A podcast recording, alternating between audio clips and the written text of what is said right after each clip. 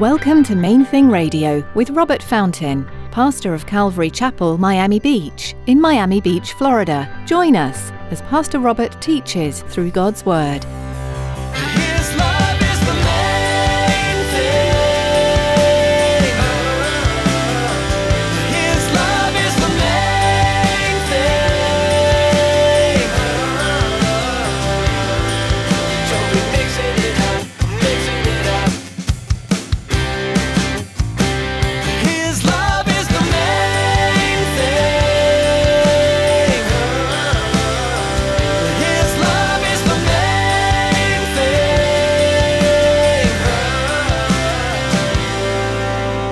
Jesus used this Canaanite mother to instruct his Jewish students. Verse 22 Behold, a woman of Canaan came from that region and cried out to him, saying, Have mercy on me, O Lord, son of David. Now, see that, O Lord, son of David? She's addressing him as if she herself was Jewish. She wasn't Jewish. Today's passage offers us a beautiful glimpse of what Jesus intended of the kingdom of God. Without looking at context or knowing Jesus' demeanour, we could assume he was being cruel. But as Pastor Robert will suggest, most likely Jesus was using this as a chance to break down barriers, not reinforce them. Stick around after today's message from Pastor Robert. I have quite a bit of information that I'd like to share with you our web address, podcast subscription information, and our contact information. Now, here's Pastor Robert in the book of Matthew, chapter 15, with today's edition of Main Thing Radio. His love is the main thing.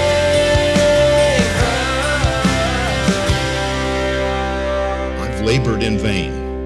Spent my strength for nothing and in vain. Yet surely my just reward is with the Lord and my work with my God. Now, the Lord says, Who formed me from the womb to be his servant, to bring Jacob back to him, so that Israel is gathered to him. For I shall be glorious in the eyes of the Lord, and my God shall be my strength. Indeed, he says, It is too small a thing that you should be my servant to raise up the tribes of Jacob, to restore the preserved ones of Israel. I will also give you as a light to the Gentiles, that you should be my salvation to the ends of the earth. Do you hear what he's saying through the prophet Isaiah? It's like, yes, Israel is special. Yes, Israel, you, you, you Jewish people, you're my chosen people. But, but you got to remember, I chose you to be a light to the rest of the world. It's not all about you.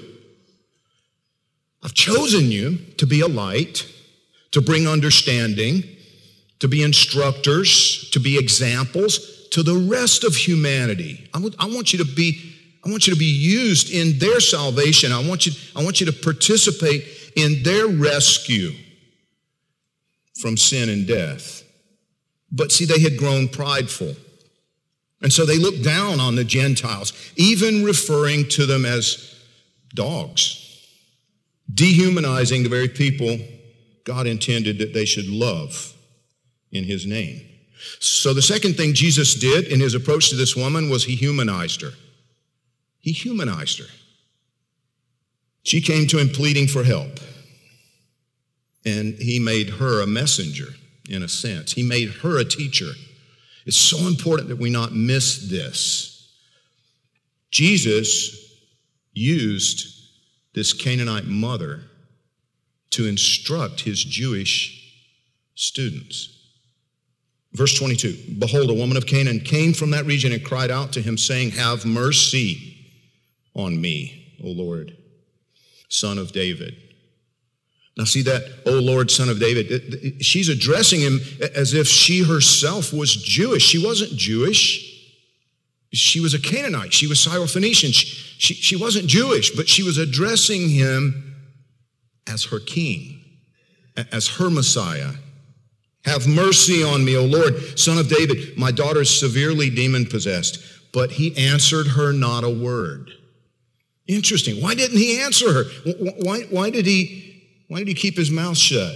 We don't know for sure because the Bible doesn't specifically say, and we weren't there to see the body language, to see what was happening with his eyes.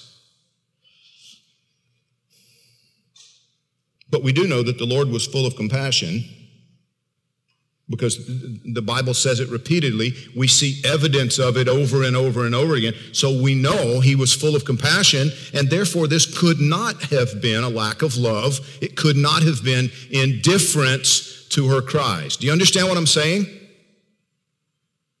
It could not have been what it looks like. Because this looks ugly.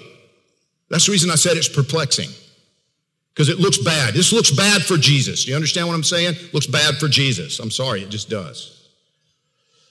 So, what are we missing? You know what I think was going on? Can't prove it. It's not in the Bible. I'll never be able to prove this to you. This is just Pastor Robert's opinion. So, what I think happened right now. See, I think Jesus actually fixed his eyes on his students. Imagine, if you can, the woman is right here. She has laid down at his feet. She's crying out. She's begging him. And he's got these 12 knuckleheads over here that are like, Would you please get rid of her? And I think he's looking right at them. I think he's looking right at them the whole time. Not, not looking at her at all. To provoke a reaction from them. Lord, son of David, please help me. And, me. and he's looking right at them like, what do you think, guys? And I think what they said back to him, I don't think the text totally captures it, but because see, his disciples came and urged him, verse 23 says, saying, Send her away, for she cries out after us. And he said, to the disciples. He answered and said, I was not sent. The implication is, I wasn't sent to her. I was not sent except to the lost sheep of the house of Israel. So it's like Jesus is saying to the disciples who were there, it's like, no, no, I wasn't sent to help her. You want me to help her? I wasn't sent to help her. But a mother's love isn't easily discouraged, so she doesn't give up. Verse 25 says she came and worshiped him. She came and at that point she fell at his feet, saying, Lord, help me. But he answered and said, It is not good to take the children's bread and throw it to the little dogs. You got to digest that for a minute. I mean, did he really just say that? Did Jesus just call this woman a dog? Now, ladies, think about that one. I mean, come on, be honest, right? Some of you would have lit him up at that point. You calling me a dog? I mean, some of you would have jumped right up. You know, one minute you'd be laying on your face, and the next you'd be up just like this, right? You came to my neighborhood, and you're going to call me a dog? You know you would have. But see, I think the whole time he's looking at the 12. I think he's looking at these men saying, Wish I could help you, but it's not right to throw the children's bread to the puppies. It's not right. You see, I, I really believe Jesus was giving this Gentile woman an opening to take his disciples to school, the school of humility and faith. He knew her heart. He knew what she was going to do. He knew how she was going to react, what she was going to say. He knew. I believe he left the Pharisees behind and he traveled all the way across the desert down to Syria and Lebanon to this woman who had this great need in order to show his disciples the contrast between the arrogant, puffed up, and self righteous Pharisees and this humble, needy outcast who would cry out for his mercy. She taught them a huge lesson. Look at how she responded. Verse 27. She said, Yes, Lord. Wait, what? Yes, Lord. You're right. It's not right to throw the children's bread to the puppies. That's not right.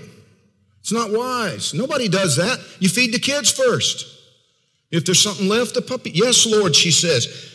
And yet, even the little dogs eat the crumbs which fall from their master's table.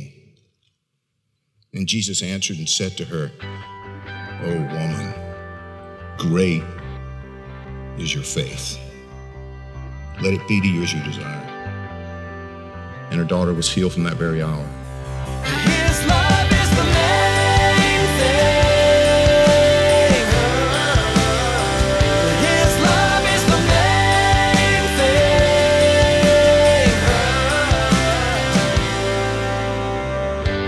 First book of the New Testament informs you well about the Son of God, Jesus Christ. It details his birth and life, his ministry, and then his death. But it also tells you that he rose again. Jesus is victorious over death.